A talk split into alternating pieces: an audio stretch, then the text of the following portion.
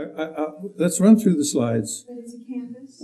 It, it's a campus, it's a campus built to be a college campus and a high school campus combined, and that led to certain con- con- contradictions and difficulties along the way.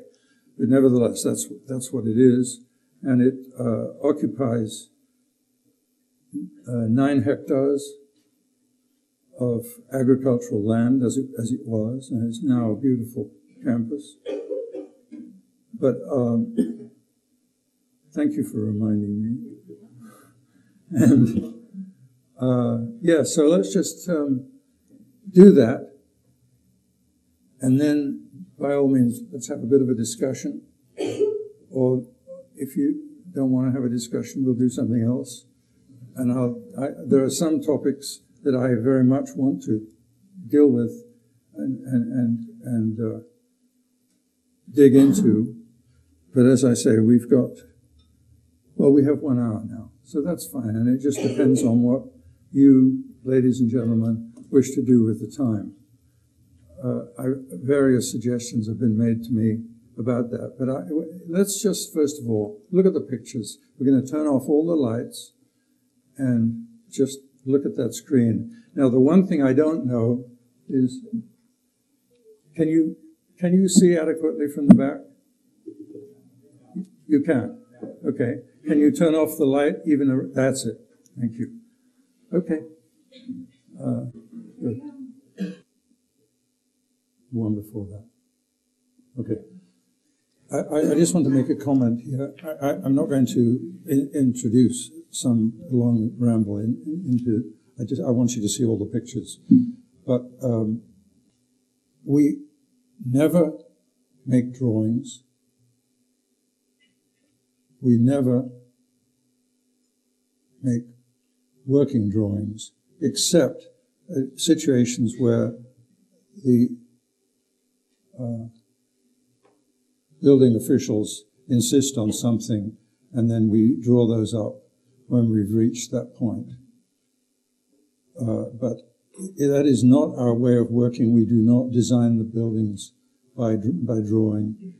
What we do is, number one, is walk out, in this case, eight, nine hectares, and walk out planting flags and building what you would call the plan, I suppose, in normal architectural parlance. And then, of course, it is such an utterly different situation because you react to four flags, let's say, forming an approximate rectangle, and then you do that again and again and again. There's about 35 buildings in this project. And, uh, but of course, they come out with something unheard of in the annals of 20th century and 10 years of 21st century. Uh, it, it is assumed that you have to do that other thing. But what I'm going to try and convey to you is, is not just this is a nice idea. You have to do this if you actually want to get a beautiful place, large or small. Uh, please, Maggie, can we go on? Sorry to interrupt. I've forgotten that these are in this series. Do we want to look at these? I suppose we could. We could do. So these are all models th- that are just coming out, are, are, are, are, photographs of models, which is when it comes to the three dimensions of the building, instead of trying to draw it out, which, which is almost always fatuous, you, you, you, you just build it and, and look at it and alter it until you like it. Chris, Yes. you mentioned West Dean, and I was delighted you did in a way. Uh, and I think to put these wonderful pictures in context, but from a different culture, it might be worth. I'd actually uh, been to West Dean. I hadn't realised uh, that Chris had designed it or built it it was actually rather enjoyable. I'd just been as somebody visiting. and went back and spent a day when I was with Chris, and we went there. And I think it was very important actually, because of course, one of the things you say, and I, I, I love it actually, is the splendor of ordinariness. And we met a young couple who were there afterwards, and they said, "Oh, are you something to do with this building?" To Chris and myself walking together, and uh, Chris was very hesitant of saying anything to them, of just background. But they then went on to how much they enjoyed it. It was particularly the paving stones and the little tiny things. And I think that was a very thing, because actually what you're, and those images actually really reflected, Chris, they're, they're as much about the people, the bits, they're not the sort of normal things that an architect would show of their building. Uh, and again, I'd use a quote you say actually, the purpose of a building is to bring life to the land. This puts a building in a humble position.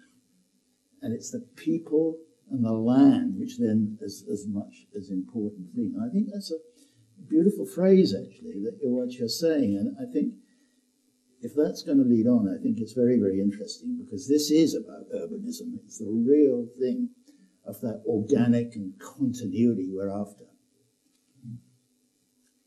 Yes, well, I'm, I'm very glad to hear you say that. There's a vast transformation ne- needed to approach the substance of those pictures. I mean, I've been struggling for decades learning how to do this kind of thing, but I do believe that there is no other way.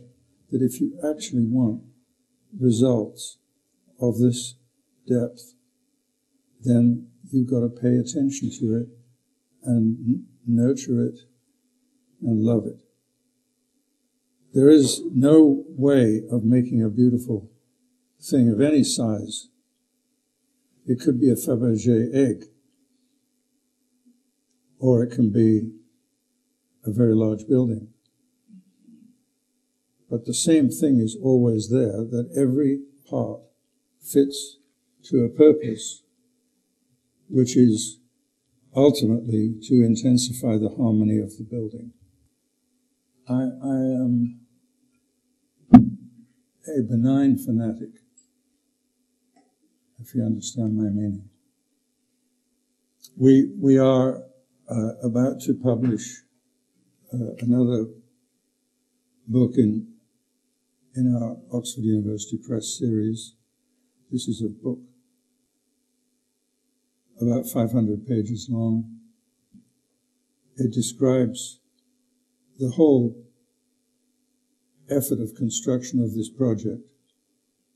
It offers sufficient information so that anybody can undertake it if they if they have the will.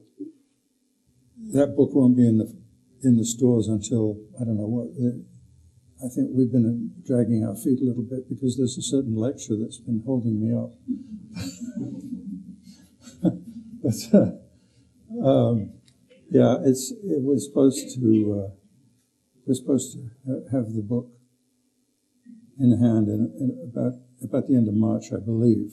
I'll believe that when I actually hold it. But uh, anyway, the book contains other things. I mean, the book is entirely about this topic. It's called it's called the battle for the life and beauty of the earth. And I do believe that's a fairly accurate assessment of what it is. There is a battle. We've got to get down to the crunch, Chris, which is wonderful, which is actually that the two things coming together. I have had the ability to read the first page of every chapter. It's like uh, reading a, a, kind of detective novel, which is quite interesting. And a really interesting bit, Chris, which I know you'll say, is actually this when the two collide. Right. Yeah, it, it, it is it, it is a massive problem for those people who see some good in this and, and don't quite know how to get from here to there. And if I say the older you are, the, the, the more problematic this is, that is true, of course. Maybe we, I, I, this is completely frivolous remark I'm making now, but I sometimes wonder whether I should start uh, a nursing home for injured architects. There are lots of forms of therapy which are not painful. I, I'll, I'll just uh, venture onto a somewhat of a theoretical topic. Did we see the picture of the B 17s? If you can get it.